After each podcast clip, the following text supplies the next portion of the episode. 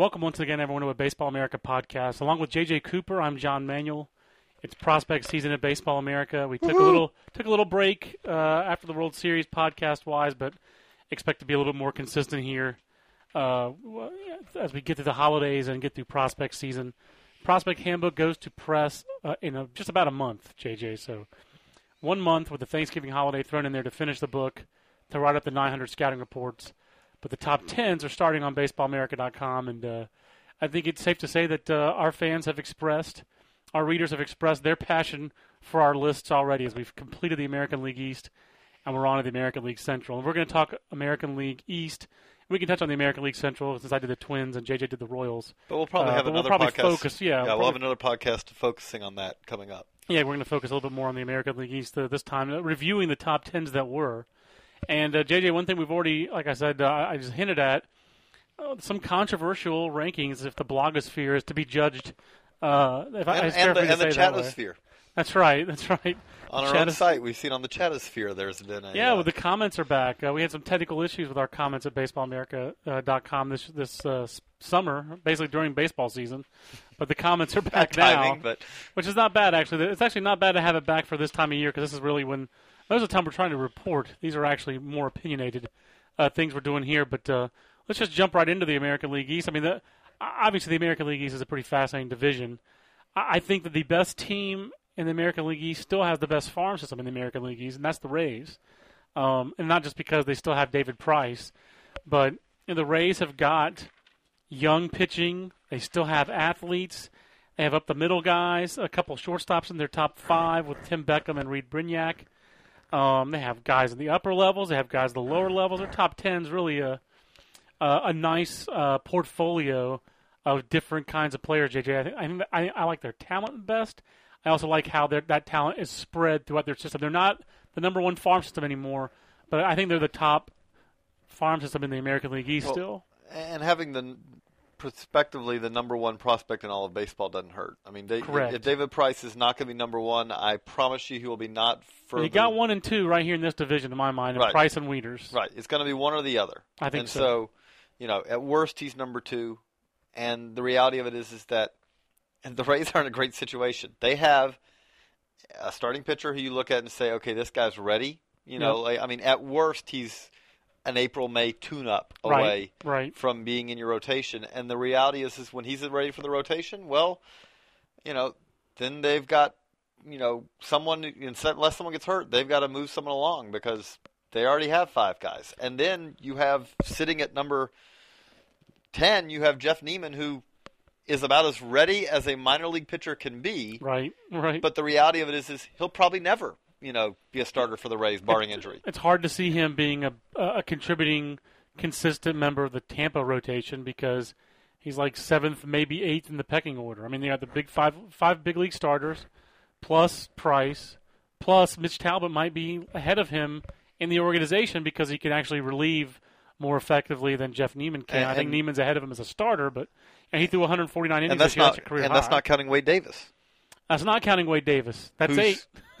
he might be eighth or ninth in the and pecking order. let's go. Say at the end of next year. I mean, there's some question, Jeremy Hellickson. You know, as far as okay, will his advanced approach mean that he kind of his stuff is good, but you Right. know, not blow you away, David Price stuff. But by the end of the year, he could be ahead of Niemann also, Yeah. and ready for the big leagues. I thought that would be actually a good way to approach the, the top tens as we were just sitting here talking about it off air, air quotes, uh, John McCain air quotes thrown in there, but uh, on air to maybe attack it as let's look at the most controversial guy in each top ten. And I think Jeremy Hellickson's one, and that you and I also have talked about during the year, and you did the Florida State League top ten, so you can really talk, I think, about Jeremy Hellickson. But he's at eight, and uh, that seemed to engender some controversy Right. on, online. And I, I like the placement of him at eight because I love Nick Barnese and I love Matt Moore ahead of him as young, but much. I, both those guys have significantly more upside in my mind than Jeremy Hellickson does. It, it's always that balance. I mean, and when we Yeah. rank these, let's you know explain right away. Yeah. The balance we're trying to strike is you're looking for upside. You're looking for okay, five, ten years from now, which Right. guy are you going to look back and say That guy was, you know, you, you want to find stars. Stars are much more important. Want to find stars and balance that with likely big leaguers. But you Yeah. also don't want to have the guy that you look back 10 years from now and go, man, that guy never made it above double A. Right. And why did we pick that guy? like Reid, Reid Brignac at number four. I think a couple years ago, we thought Reid Brignac, when he was in the Cal League, looked like he could be a star. Now, Now? I think we think he's going to be basically a better hitting, left-handed hitting version of Jason Bartlett. He's not going to be a star. Jason Bartlett's a below-average offensive player. I think that Reid Brignac will be a solid average big league offensive player because he does have real power from the left side. I mean, it's not above average power. We got solid average, if not a tick Right. above power. He was leading the International League as a 22 year old in doubles at the time he was promoted to the big leagues. He went 0 for 10. His confidence was really not very good when he came back down. He also had a wrist injury that cut off the last month of his season. But he's at four. I don't think he's going to be necessarily a big league star like Matt Moore could be. There's even a chance Jeremy Hellickson could be. But let's talk a little bit about Hellickson, JJ, because what, So- what his placement here is, is- we could have definitely been more aggressive with You could, him. I mean, you could, you could argue Jeremy Hellickson if you wanted to. You could argue Jeremy Hellickson four on this list. you could I mean, absolutely. you I don't think anyone could argue you put him above Wade Davis. Yeah, You I would not put him above Wade No, Davis. no one would ar- probably argue that, but you could argue you've got, you know, if, if you don't have it in your top ten in front of you, you know, while you're listening to this, you've got Reid Brignac four, you got Desmond Jennings five, you got Matt Moore six, you got Nick Barney seven. You could argue four. The reasons, I mean, the hesitation with Hellickson is not. I mean, statistically, he had a very good year, and Right. especially he was absolutely dominant when he was in high A. When he went up to double A, he was very good. I mean, Yeah. he got hit a little bit more, gave up. I mean, the one big concern statistically was gave up a ton of homers. Yeah, the strikeout to walk is unimpeachable. I mean, it's eight to one basically, 120 Oh, and, to and from 160 to talking 20. to scouts, you know, that we've talked to, from talking to managers who Mm-hmm. saw him in the different leagues, his command is, you know, he he has some of the best command that you will see in the minors. That's what it sounds like, and that's I mean, and he's and he's also got good stuff. I mean, he's not just a pitchability guy; he's a pitchability guy with some stuff. It sounds like it's actually a little bit less pitchability though than you would think. Right. It's he throws a lot of strikes, but it doesn't necessarily mean that he has a great feel for setting up hitters, a great feel for pitch sequencing maybe, and that he's prone to elevating the ball. And that's That's that the one- for a lot to me, Six that- foot, six foot one right hand pitchers. to me, that's the the big concern is that you know the concern is okay, his stuff is, it, and let's make it clear, his stuff's good. I mean, we're not talking about 88, 89, you know, with a below average breaking ball. You Right, know, we're not talking about that kind of guy. We're talking about really more like 91, 92, 93. He'll run it up there a little bit more than that at times, but that's really kind of where it sits. And the concern is though is is okay if you if you're pitching like that up in the zone, that's the kind of I mean those guys a lot of times have a little trouble. I mean the guy I think of and now he was lefty, but I, I covered you know the before I came to Baseball America I covered the the Brave system Mhm. for a couple of years for several years for a newspaper, and Bruce Chen was a guy Hmm. who had a good fastball. I mean not 97 or anything, Right, but a very good fastball. Thought you know had several pitches, but he liked to pitch up in the zone gave up a lot of homers in the minor leagues, and when he got to the big leagues, you know, and I'm not saying that I think Right, Jeremy right. Would be better than Bruce Chen, Right. but there is an adjustment period, especially if you like pitching up in the zone, because big leaguers hit 93 mile an hour fastballs. Big Yeah, leaguers hit you just- 97 mile an hour fastballs. You yeah, know, you just can't get away with as much, and that, I think that's the big question for Hellickson is that he's not when he does he's not getting away with a lot in the minor leagues when he's missing when he's making mistakes. He's getting punished. That's the thing about the 22 home runs given up. Uh, that that scares me a little bit. And again, we've also talked to. I mean, I know I've talked to at least one scout who's not necessarily high again on his kind of his pitching IQ, for lack of a better word. although I've heard and I've heard differing reports on that. I. I, I you know I talked to uh, Maybe it's more of like an aptitude Right, but kind I- of question that that scout I did had. right. I did talk to some guys in the FSL though who who thought you know no, I mean you know we're impressed. I mean especially the thing that really jumps out is at high A, and this is why he dominated high A. Yeah, There aren't a whole lot of pitchers at high A who feel comfortable whether it's you know 0-0, 0-2, or 3-0 throwing all their pitches. yeah, that, and that's And that. Hellickson Great has that comfort level, and if you can do that at high A, you're going to dominate. I think it's really, uh, and the thing is, you know, also one caveat to go too much into the stats. Vero Beach is really a hitter's, a home run ballpark in the context of a real pitcher's league. It almost stands out even more. So, And and one other thing to think the of with double that. Home runs that really concern me. But but more. one thing with that is is fine, and I haven't really I have to be honest, I haven't studied this. It did seem like this year though, just on first glance that Montgomery also was prone for home runs. Like if you look, I mean, the thing that jumped out for me is David Price. Yeah, give us one. David give up any homers in High A. Didn't give up any homers in Triple A. Gave up one homer in the majors, but then in 57 innings in Montgomery, seven home runs. Yeah, no, you're right. That's So I, I, you know, I do also think that there, you know, that may play a little part of that. But Well, that's that, that, to me. Hellickson was kind of the lightning rod in that organization's uh, top ten. Uh, we could just go to Toronto. We could go to Boston. Where do you want to go? let's JD? take, well, let's try what we were talking about. Okay, so we think that the Rays have the best farm system in the AL East. It's, at least ten. We're going to right now stick to the ten. yeah, best ten because- you know, we're still putting together. I mean, I'll be honest with you. You know, we're still, you know, we haven't all had a chance to sit down and look at everyone's top 30, you know, in the depth chart or anything. But so, who do you think has the number two farm system in the? That's a good question because uh, number two top ten, I would not say Boston. Uh, I would have said I think Boston has a number two farm system in the division. I, I might say in terms of top ten, it might be Toronto. I like Toronto's top ten. And I'll, I'll say I could even, I'll try to, I could make the argument for Baltimore even. I think Baltimore has the best uh, one through four. that, that, that, and that's the reason. Yeah. You know, I mean, we've always said that we would, Yeah. you would prefer to have star potential to depth, Right. uh, and there is some concern about. I mean, there are some guys There was the one more hitter that Baltimore had that I really 100% bought because I, I do like Nolan Reimold. I don't 100% buy Nolan there, Reimold. And there just be a and there's guy. and there are concerns like yeah you go basically the hitters beyond when you get past Matt Wieters in the Orioles list the hitters are Nolan Reimold, Billy Rowell, and Brandon Snyder, and there are concerns there. I mean Matt Wieters is about as the fewest concerns you can have about a minor league hitter. pretty much. There are definitely legitimate reasons for concern for everyone else in the Orioles list. But one to four with Matt Wieters at one, Chris Tillman two, Brian Matusz three, Jake Arrieta four.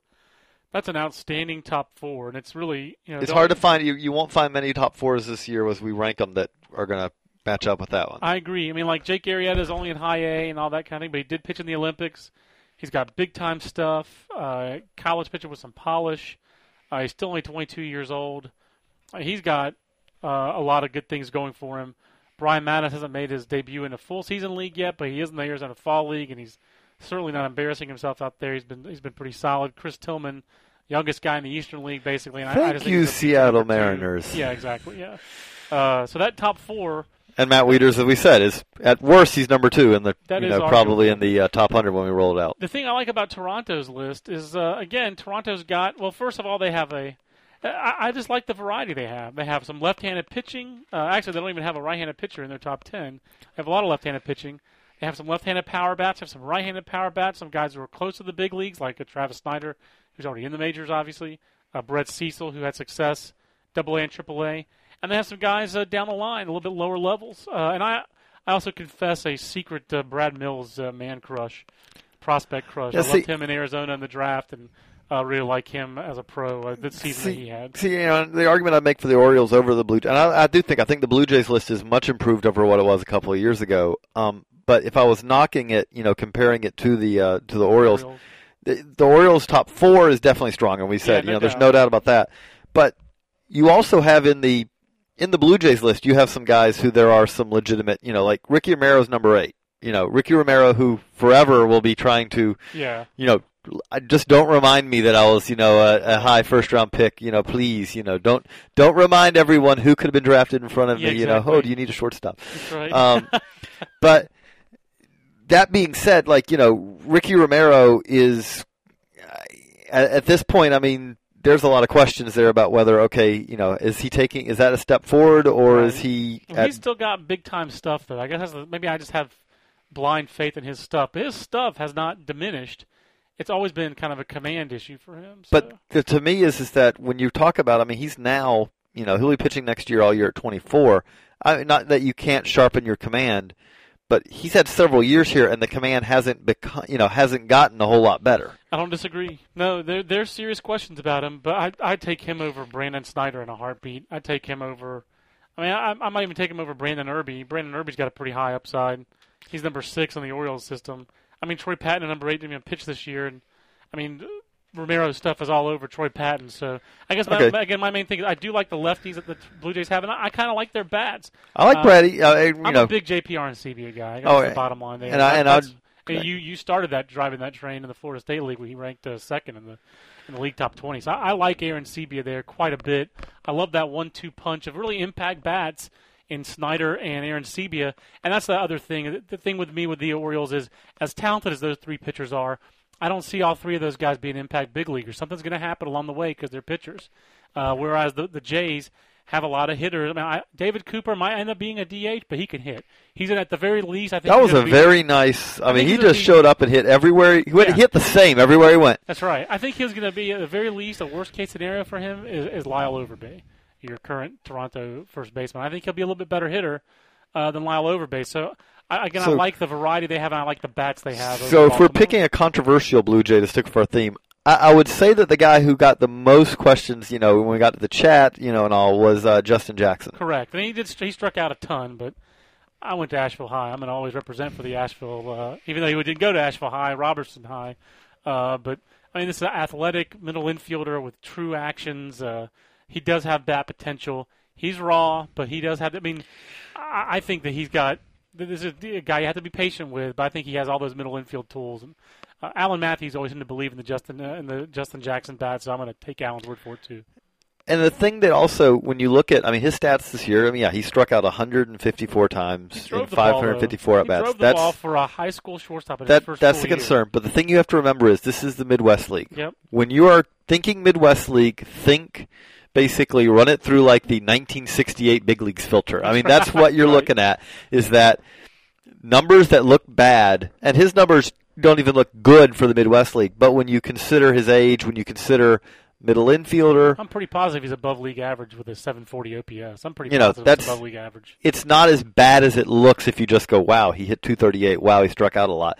That's, you know, and we've seen it. I mean, we've seen, you know, guys, you know, basically have what look like mediocre years in the Midwest League and then they break out. Yeah. Well, doesn't ever hurt if the guys, not in their case, but, you know, especially guys who go to Midwest League and then go to the Cal League next year. that's right. It's got to be like, wow, I'm hitting across field every day. Well, that's the thing. Justin Jackson grinded through the season, and you have to grind through it again next year in the Florida State League. And the the, the Jays really throughout their or their system. I don't know how it has been at AAA for them at Syracuse. Now they're not going to be in Syracuse anymore. I guess they're going to Buffalo. No, I forget where their new affiliate's going to be. Um, but uh, the Jays, uh, it's, a, it's not a great hitting environment in the Midwest League, the Florida State League, or the Eastern League for their young hitters. And I, you know, Justin Jackson grinded his way through the Midwest League and, and still was able to drive the ball. So I, I do think Boston and New York are the uh, obviously the ones that are probably the most questions answered uh, asked in every chat we have. Um, let's, let's There are, there are a lot of Yankees and Red Sox fans out there, and a lot of people who hate the. Yankees and Red Sox. That's Shocking. correct. But I mean, I think Jim Callis really did get the most probably reaction of any of our top ten so far by ranking Nick Hagadone uh, third on the Red Sox top. That 10. was a gutsy ranking. I mean, you can agree with it or disagree with it. It definitely is one of those that, you know, two years from now, you'll either, will either saying, "Wow, that was you know ahead of its time," or you know, Well, the crazy thing is that Jim, uh, you know, that Jim went really young, inexperienced, I guess, however you want to put that, with the Red Sox top ten. Nick Hagadone has three appearances in 2008 at low Class A, and he was a 2007 draft pick. Uh, you know, Casey Kelly did not perform necessarily well. Uh, although he's actually not even playing the, uh, He he's not even in the same. He, he's a hitter now, and That's we right. probably won't be when we, you know, he's ranking him really. He's sitting there at number six, not because you know of his potential at shortstop. Really, Yeah, it's a very unusual player to have to rank. Uh, Ryan, Ryan Westmoreland, uh, basically almost all tools kind of guy. Michael Almanzar, uh, you know, uh, Failed at 18 old, Greenville, even- yeah, who's- not even 18 years old yet. Uh, Latin Yeah. American player.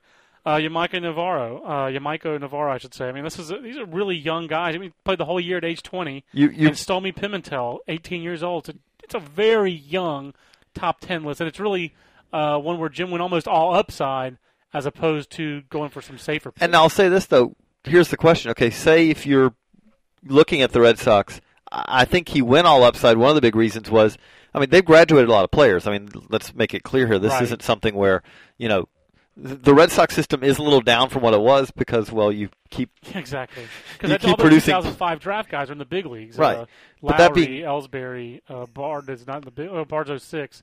Uh, I think Masterson was in the 05 draft class. I mean, it's a, But- they, they, they have a lot of young big leaguers already making an impact. That being said, okay, say that Jim wanted to go more less upside, more close to the big leagues.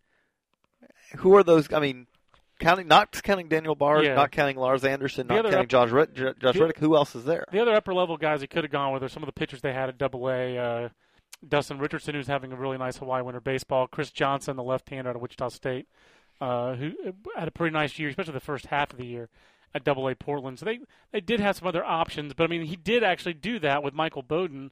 Uh, Michael Bowden internally is probably not the Red Sox number two prospect. So that was Jim's, I think, uh, hat tip to a little conservative ranking there. Um, but like you said, they really don't have a lot of other guys close to helping the big leagues other than really Bowden, who, who got one start in the big leagues, and Daniel Bard. And I mean, I think that just tells you Jim's lack of faith in Daniel Bard. He's never been a Daniel Bard believer. And if he had anybody who could rank ahead of Daniel Bard, he did it. Well, And- also you do throw in the fact that you are talking. I mean, let's make it clear. You know, we try to make clear every year. We do have a bias. When you're doing top tens, when we're doing top thirties, we have a bias against relievers. yeah, and- that's true too. And the reason we have that bias is is that if you're not talking about elite closer, Yeah, it's hard to. It's hard to say that yeah. you know you're you're ranking a guy. Wow, this guy's really good out of the pen, and it's like the reality is is there are a lot of starters who, if you move them to the pen, immediately become very equivalent to that guy Right. that who's doing it in A ball or double A. That said, to me, Daniel Bard's worst case scenario is Kyle Farnsworth. That's a worst case. I mean, a, a big stuff, not enough guts to close scenario. I mean, that's that's the shorthand. And a little straight, maybe on Farnsworth's case. You know, It- his, yeah, his fastball can be straight as well for Bard. It, it- could, if- if he elevates it, it definitely straightens out. And the thing is, Daniel Bard's fastball, as hard as he throws it, as much at times life as it has down in the zone, he can still elevate it, and you you still see sometimes guys running to the bat rack to get the bat, and even if it's 99 miles an hour, you see it. There's not a lot of deception in, in what Daniel Bard does. But when he has the fastball down and the breaking ball down, he is a shutdown closer. Because what do you want your closer to do? Not walk guys. Uh, he still walked a few too many guys, especially in, dou- in Double A, than you want to see. Strikeouts, groundouts. He's got two of those things down. Three things down: strikeouts the, and groundouts. the first one's big. The big that's really been the And big that's the problem for him. You know, That was the X factor for him as a starter. Uh, as a reliever, he was able to really, I guess, get away with it a little bit more because he got the strikeouts with the groundouts. I still think the guy, frankly, I think I think he should still start. Uh, the arm is just too special. He just has such easy velocity. I'm a Daniel Bard fan because he can get guys out with his fastball whenever he wants to.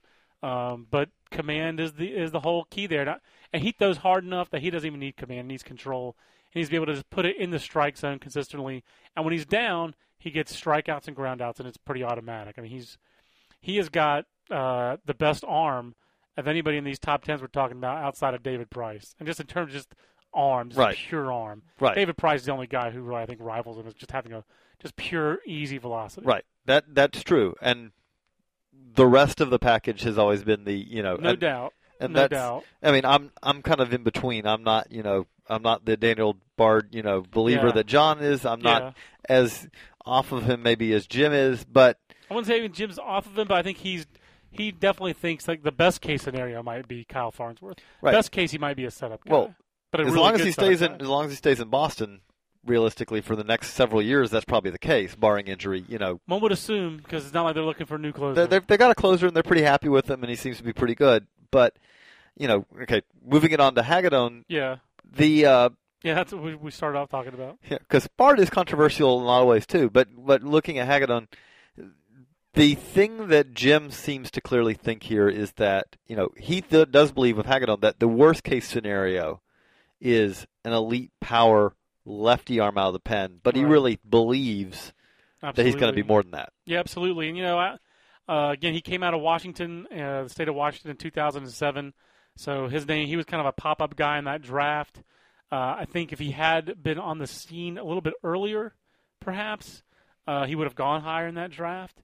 You know, I think I, I seem to recall there was an Oregon State series, and maybe even a game that they played uh, at Safeco against Oregon State, where uh, Nick Hagadone really vaulted up high, but there weren't. He just wasn't as easy of a guy to cross-check and for scouting directors to go run in and see. Um, and that that is a reason that that can be a reason why you go 55th overall or whatever he went, uh, 55th overall. You just don't have the right guy see him at the right time. I mean, uh, you hear about that all the time. Where a team like, yeah, we like that guy, we could have taken him in the first round, but our scouting director didn't see him, so he couldn't take him in the first round. And that might have been what happened with Nick Hagadone because stuff-wise, he was not the 55th best player. in the 2007 draft. So I think a lot of it was exposure, and I think the Red Sox just saw premium stuff as a starter, sitting in the mid 90s with a fastball and showing a real power breaking ball, and that's what you heard out of out of the bullpen. So if he was doing that as a starter, I can see why you get really excited and think he's Right. really got a chance to be uh, special. Uh, to uh, The- the- overused word, but the, special. The one thing I would say, like the argument against it, I'll you know play the Yeah, devil's advocate please here, is do. is that ranking a guy who's not coming off of as in he had TJ two years ago Yeah, yeah. and this year he showed he's back. Ranking a guy who is Yeah. we're you know yeah he's throwing off the mound Yeah, you know, but he has yet to face hitters. He's yet to show that he can, you know, that he, his velo's, you know, all the way back. He's yet to show that he can spin off the breaking ball again. he Right, right. believes in it. He doesn't feel like his elbow's going to blow up. exactly. Can throw all those things- Absolutely. That's hard to rank number three for all those reasons. I mean, yes, Tommy John surgery is something that now many more guys come back from it than don't. Right. That being said, there still are guys. There still are guys who you go, wow, that guy was really good, and then he never got it back after TJ. And you talked about it uh, again off air. I mean, the Rays have a guy in Jake McGee who has a pretty similar profile to Nick Hagadone. As far It's, and it's higher up the ladder in that the one thing you could argue for McGee is but power lefty who's Yeah. had Tommy John surgery. power lefty who's coming, you know, who's just had Tommy John surgery. The argument, if you wanted to make an argument for McGee, the argument would be he doesn't have as much. De- he still has development he needs to do, but that year that he's lost, you know, of development is something where he's lost it already being at Double A. And he's had so much more professional experience than Nick Hagadone. It's not even close. And. I think age-wise, you're you're looking at there's really They're not the same age. You know, they're yeah, they're basically uh, McGee is about nine, eight months younger. yeah, yeah. You know, so and McGee is nine and one in the in the in the Rays organization, and, and Hagadone is three. and the profiles are very similar in that you both, you know, I think Hagadone there's a little bit, you know, a thought, you know, maybe his, you know, he may he may have a better chance of being a starter Right. than McGee. which is kind of ironic. He was a college reliever, and McGee's been a starter all the way around. the But that being said, I mean McGee the same story that I mean the worst case scenario probably for McGee if his arm comes back, if his command comes back, right, right. the worst case scenario is nasty power arm out of the pen. Yeah, absolutely. A Billy Wagner type of guy potentially. So it's a Baseball America podcast. I'm John Manuel. He is JJ Cooper. Um, I guess we And can on- finish with the and Yankees. on we go to the Yankees. which uh, Is the- John the one that John did? Well, the thing is, the Yankees actually their farm system is a little bit similar. Uh, their top ten, I should say, is a little bit similar to the Orioles, uh, JJ, in that they've got a really strong top four, five. It's top heavy. Um, you know, Austin Jackson, I think, has got a chance to be a, a really solid big leaguer. He may not be a star. I I think he's kind of going to be a, a, a similar to uh, Bernie Williams. Not as offensive as Bernie Williams. Bernie Williams had 30 home runs one year, a lot of 20, 25 seasons. I think Austin Jackson might be more 15 to 20, but like Bernie Williams, have a lot of uh, ability in a lot of areas, and he'll probably be a better defender than Bernie Williams. Certainly a better throwing arm. Yeah, better arm. No. Um, I I don't know if he's what kind of guitarist he is, but uh, certainly a better basketball player than Bernie. Um, not as good of a of nickname. Uh, hard to get, hard to beat Burn, baby Burn. But uh, I, I think Austin Jackson's got a chance to be a championship caliber first division center fielder. I don't. There, there's a chance five years from now you're going to look at a guy who's just a completely well-rounded player who really doesn't have a striking, a glaring And- weakness. And the thing about it is, is I think some people, you know, like, but but Austin Jackson number one, and I think the reason for that is, is a lot of it is, he's not a guy though that you, if you're a Yankees fan, he's not like it's not as easy to get so ex- as excited about Austin Right. Jackson as it is about Jesus Montero. He's and he's also not who people think he is because you see a guy who turned down a, a ACC basketball scholarship, and you think there's just going to be like a raw, toolsy, like Torii Hunter kind of guy, maybe, or uh, you know Aaron Hicks kind of guy. Yeah. The Twins, uh, uh, the, the the new the new Torii Hunter in the Twin system. Since I'm doing the Twins, uh, but that's just not Austin Jackson. He is athletic, and his athleticism does play. But he's just not 70s or 65. But he's tools. also- he's 55s and 60s, and he just uh, he does do a lot of different things. He's 55s and 60s. But he's not exceptional. I And he's say. 55s and 60s, you know, across generally Yeah. or pretty much across the board. Yeah, I'd say the, the the power is probably like a 50, 45, 50 tool future power. You know, 15, 15 home runs, maybe 20 in, the, in Whereas best years. Montero is a guy who has potentially s- the 80. You Yeah, know? 80 raw power, maybe it's a 60 hit. and he has those two tools in spades. The real question is where will it end up uh, playing? Will he wind up behind the plate? And the Yankees may not need him behind the plate because of Austin Romine, maybe Francisco Cervelli, who didn't make the top 10. I'm not a huge believer in Cervelli's bat, but Montero offensively has the highest upside just in terms of just hit, tool, and power. Uh, not just in this farm very- system, but in the, in the top 15, 20 in the minor leagues, maybe in the top 10 in the minor leagues.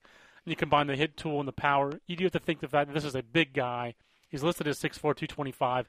Uh, He's going to slow down, and Right. eventually he's going to probably a But guy you who hits into some double plays and, and doesn't get a lot of infield hits. So then maybe the batting average ends up at 280 instead of at 320. Right. You, but you're talking about basically if you're dreaming on him. The reality is, is okay. Say he's not going to be a catcher. What you're dreaming on is, is that he's going to be that big bat slugger in the middle of the lineup. Whether Yeah. he's a first, you know, probably a first baseman. You know, and you go, okay, you know, it's okay. Like a Paul Konerko almost type. Yeah. Maybe a little bit better than that. I mean, Paul Konerko hit 40 home runs a few years ago. Right. I mean, yeah, Paul that'd be pretty Konerko was. I mean, hey, I mean, there's actually very similar him out. profiles too.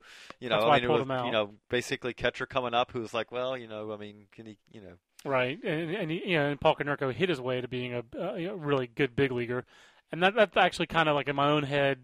You know, Konerko's sweet right-handed swing coming up was always lauded as a guy who could really hit for average, and became a real slugger. I kind of think that Right. Jesus Montero might be But- that kind of guy. the to me the controversial pick that you you know of your top ten though the one that seemed to get a lot of controversy was Phil Coke.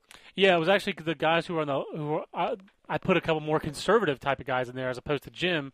I didn't put in a guy like say a Jairo Heredia or uh, some of the younger, uh, you know, really young guys the Yankees have. Uh, I went for a couple guys who are big league ready in Alfredo Aceves and Phil Coke, and actually much to my chagrin because when you put those guys in who go to three levels, four levels, you have less You to can't write. write a whole lot in the issue, you Right know. in the issue. So Alfredo Aceves and Phil Coke at seven and eight, but uh, with Mark Melancon at nine. That was basically the thing. Was like, how can you have Melancon behind those two guys?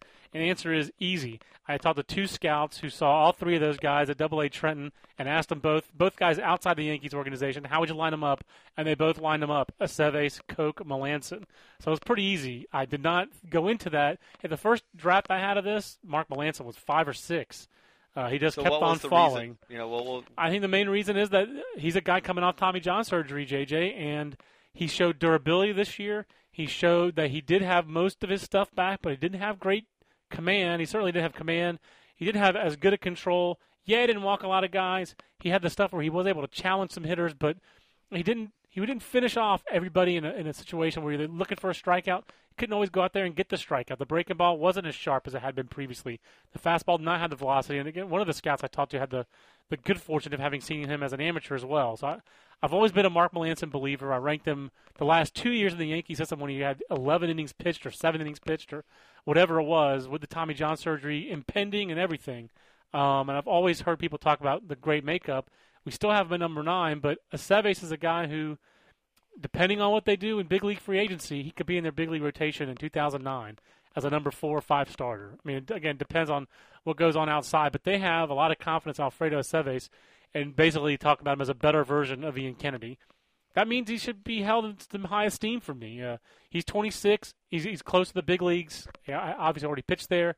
I think at the very least he's in the Yankee bullpen as a middle reliever next year. And really, Phil Coke's the same thing. I think Aceves is more polished, better chance to start. Coke has been so much better out of the bullpen. I think he's a better chance to be a more likely to be a big league reliever. But they talk about Phil Coke and again scouts outside the organization. I had a guy who saw him in Yankee Stadium, and and it, maybe it's a little dangerous to overdo an evaluation in September. But he talked about this as an eighth inning guy, a, a championship caliber setup man, a left-hander who can get lefties and righties out because of the power in his fastball, 95, 96, and, and, a, and a slider that kind of fringe average or average as a starter that became a plus pitch out of the bullpen. So uh, those two guys, you line up Coke and Melancon, and Coke has more experience certainly. But how many guys are really minor league middle relievers or middle league uh, minor league middle relievers or closers and become big league closers? That list is short. How many guys in the big leagues who are closers now were starters in the minor leagues? A lot, a lot more. And Phil Coke almost fits that that uh, template for me. I, it wouldn't be a shock for me if he wound up as the Yankees closer. I don't, I don't ever see the Yankees not in 2009. I mean, Right. long range. Uh, they are going to eventually need a replacement for Mariano Rivera. And if you're a lefty throwing 96 with a power slider, maybe you're that guy. So uh, we'll see. But again, that was I haven't seen Aceves or Coke or Melancon, but the scouting reports really surprised me because coming in, I had Melancon ahead of Well- both those guys. And one thing, just you know, as we as we wrap up, I kind of hope when we do our top tens, there should be some picks in these that are controversial because Right. one of the things you know that we're doing is, I mean, we see it every year when we're doing, you know, as we're putting together these lists. You know, we're working on Royals and Reds, you're working on Yankees and Twins, you know, and Phillies. and Phillies. One of the things as you're doing this, that one of the things that's fun about it is conventional wisdom that that you know that we have from the calls that we've done, from everything that we've you know seen and all and heard. What you expect going in, kind of. Right. There always are guys who, you know, that conventional wisdom gets turned upside down, and that's, I mean, that's really what's fun for me. I mean, that's to me, that's one of the fun things about doing this is, is that I want when I put together a list, there should be someone on it who I'm able to put higher, or I'm lo- putting lower than, mo- you know, than what the conventional wisdom is out there, because you know what, I've talked to three or four guys who all Right. saw him, and it's like, you know what this year it all clicked and his velo went up for you know three miles an hour and he's got a you know and, and you see those guys. I mean like who guys come out of nowhere or guys you know last year i thought this guy was a number two number three starter. If his stuff doesn't come back he's not going to be anything more than a middle reliever. You see And that, that, And that and that also happens more, and, and you and I both have, have experienced this. I've switched a lot of organizations, but now this is the fifth year I think I've done the Yankees, and it's the third year I've done the Twins. Phillies are new to me, but you're in your what third or fourth year doing the Reds? so i think it's number four or five i can't remember. But it's your first year doing the Royals, and it is so interesting when you have guys who've been on your list for several years. You end up digging a little bit deeper, trying to find new information. It's it's hard sometimes to comb through what information really matters and what doesn't. You don't want to have prospect Sure. fatigue, that kind of stuff. But uh, But no, it, it's a great example. Like you know, okay, like I do the Reds. Yeah. And Chris Dickerson was one of those guys Yeah. who has sat there on the back end of the list for every year that I've done them because you could dream on him right. and you say if everything works out, But he was like 26 in Raw coming into this Right. year, basically, or 27 twenty six, in Raw. yeah, and and raw, and he's yeah. I mean, it's like you know, in uh, two thousand two, two thousand three draftee Something like that. from Nevada. Right. And this year, I mean, now, hey, you know, there's still a question. He still qualifies for the list, and I Yeah. still don't know where to rank him. But you see those guys, it's like every year, and you know, the, the scouting reports change a little every year, Yep. and then all of a sudden, you know, you see him, it's like, wow, that guy had a great 100 at bats in the big leagues, and that doesn't mean that he's going to be a Right. starter or anything, but it's like, Or Bradley Suttle for the Yankees to go back to the finish with the American League Yeah. East. I mean, I did not rank him in the top 30 last year. He was a high draft pick as far as a uh, high high bonus, uh, six figure, seven figure bonus as a sophomore eligible out of Texas. Uh, we ranked him as one of the top hitters in the draft going into the year. Then he goes to Hawaii Winter Baseball and was just atrocious last year. Man, I taught the two scouts who saw him out there, and they just were both so unimpressed with his hitting approach, everything. I thought the guy was completely lost, completely crushed confidence wise. I didn't even rank him in the top 30, and Damon Oppenheimer, the Yankee scouting director, told me you're going to eat crow on Dan- on on Bradley Suttle. And the guy came out this year, and not only was he better defensively than most people thought he would be, uh, which was the case in Hawaii last year, but he made adjustments with the bat. And uh, there are people in the South Atlantic League who actually liked him better than Jesus Montero, if you can believe that. So that Yankee, the, the Yankee system had a lot of talent at Charleston this year. So both the Yankees and the Red Sox, I think, still have a lot of ta- talent in the farm system. It's just at the lower levels. Whereas the thing that Tampa, to a lesser extent, Toronto, actually, Ta- Tampa, Toronto, and Baltimore, Baltimore, all do all have, have- some double A and above talent. Uh, Baltimore's pretty much double A, but double A and above talent that can help them in 2009, 2010. Whereas the Yankees and, and the Red Sox, to me, are really more reloading. but and the thing with that is, is that it's different for the Yankees. In the Red Sox case, that's okay for them. That's exactly right.